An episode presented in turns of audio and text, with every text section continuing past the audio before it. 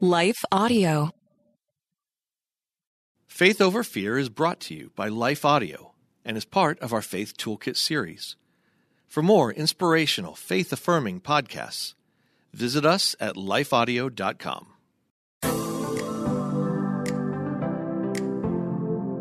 Hello, and welcome to the Faith Over Fear podcast, where we attack our most pervasive fears with truth because life's too short for any of us to live enslaved.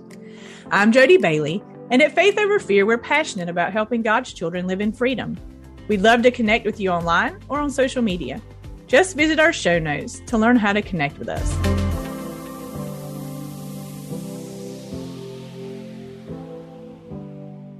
Today, we're continuing our series of episodes on God's promises. Have you ever heard someone talk about God meeting all of your needs, then looked around you and wondered why it felt like it wasn't happening for you? I have. And I learned that God provides for our needs in many ways, some we don't see, and some we may not even understand at the time.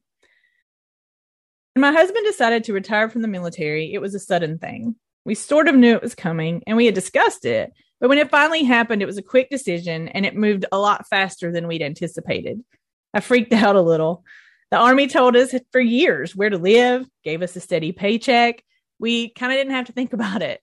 Of course, we'd pray about it, but in the end, we were always told what to do. Now we had to start listening. what were we going to do and where would we go and how would we make money to live on? We had a lot of questions.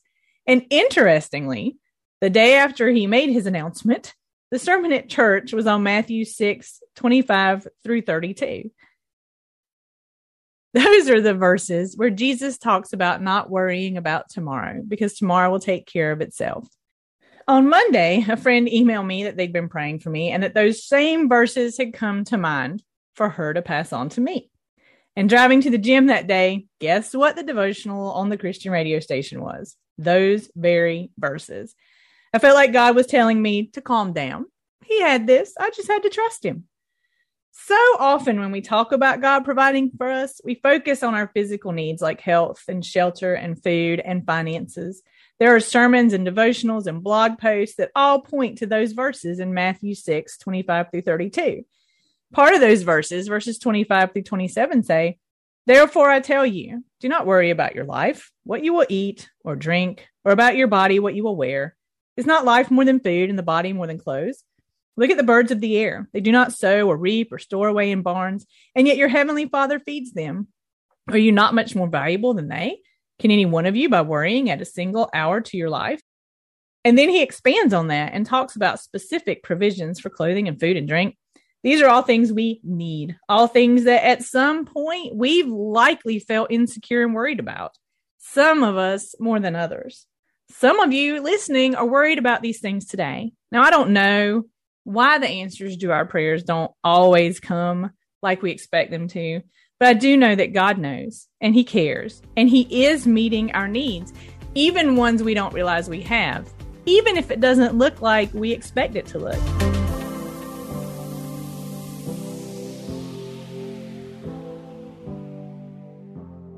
Hello, my name's Rachel Carmen, and I want to invite you to come over and listen to my podcast. It's called Real Refreshment. For years and years as a young mother, I chased after the wind, thinking that the world could offer me the refreshment I longed for.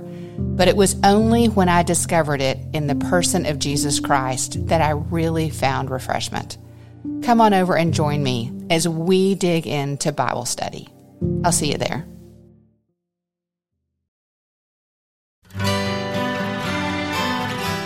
The Historical Jesus podcast is the sweeping saga of the life and times of Galilean Jesus of Nazareth, as well as the faith, religion, and church founded to honor and disseminate his acts and teachings. Join me, Mark Vinet, on this fascinating journey through time, exploring the many great works of Christian theology, literature, architecture, music, and art inspired by the words and deeds of Jesus Christ. As for us, God having handed us that verse repeatedly on the very first day, you would think it would all have gone easy. I mean, God had said he would provide. And then, but as we were packing up to move out of state, on my husband's last official day in the military, we got a phone call. The job that he had lined up didn't exist anymore. We were headed toward nothing no job, no paycheck, no house. And it happened again and again and again. Over and over, we lost things we'd planned on until we were really left confused. God had said he would provide. So, where was the provision? Why was it all falling apart?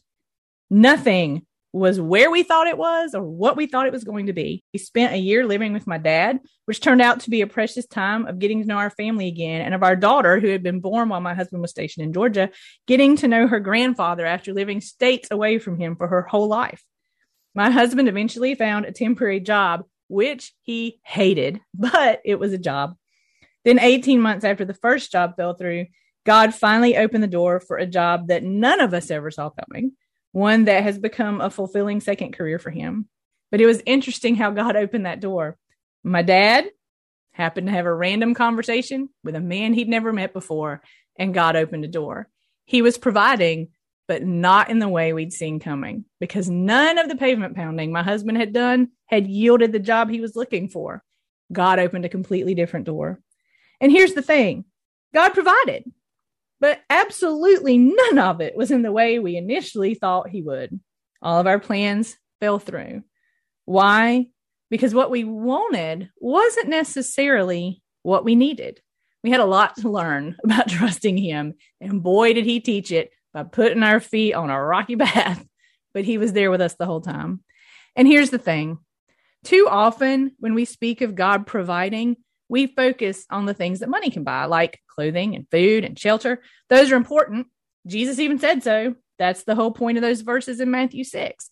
But as I look back on that time in our lives, when things were uncertain and nothing seemed to be going right, what I see is that God provided other things we needed, things money can't buy, things that aren't and weren't tangible if you're walking through a time in your life right now where things are lean and it feels like you're not getting your needs met, there are other places where God promises to provide for us. And I wanted to focus on a few of those today because I think it's important that we learn to see God and his hand and his face where he's working in our lives, even when it doesn't look, like I said, even when it doesn't look like it's we think it's supposed to. He provides things like rest and peace We've all been in the middle of that storm or the middle of that situation where it was absolute chaos. Things were falling apart. And yet, somehow, deep inside, in the center of that moment, we felt God's presence. Matthew 11, 29 through 30, Jesus said, Take my yoke upon you and learn from me, for I am gentle and humble in heart, and you will find rest for your souls. For my yoke is easy and my burden is light. That doesn't mean we will never carry things that feel like they are too heavy for us, but it does mean when we walk with God, He promises to help walk us through it. He also says in Psalm 23 2 that He makes us lie down in green pastures and He leads us beside quiet waters. Let us never miss the part of Psalm 23 that says that the table was prepared in the presence of his enemies. It wasn't necessarily walking through an easy time, but God made him to lie down in green pastures and led him beside quiet waters. God gave the psalmist rest. There were moments in that season of our lives right after retirement when I cried my eyeballs out. I can remember shutting the door to my classroom when my kids were out of the room, dragging a chair into the far corner where nobody could see me, shutting off the lights, and bawling like a baby because I couldn't figure out what was going on. When I wondered if my marriage would even survive, we were under so much stress when I wasn't sure we could take one more hit because they just kept coming. But there were moments of peace and rest, like the day I was driving to work and I crested a bridge on the highway and the sunrise was so incredible. And I just knew in my soul in that moment, even though the storm was still ongoing in our lives, that God was present. Somebody would make a comment, or there would be a moment of quiet where I would get up early in the morning and I could simply sit and be still. We may feel like we're being burdened beyond our capacities to survive, but if we look, God provides those moments. In John 14, 27, Jesus says, Peace I leave with you. My peace I give you. I do not give to you as the world gives. Do not let your hearts be troubled and do not be afraid. Peace in our lives doesn't mean the that the the water is smooth and the storms are calmed. It just means that in the midst of it, we know he's with us and we are at peace inside and we have the strength to handle what comes next. God also provides direction and guidance. John 14, 26, uh, Jesus says, But the advocate, the Holy Spirit, whom the Father will send in my name, will teach you all things and will remind you of everything I have said to you. He doesn't leave us to figure it out on our own. Sometimes it takes longer to hear an answer or a response or it, or the whisper is a little quiet and we need to be still, but he promises that eventually he will show us which way to go.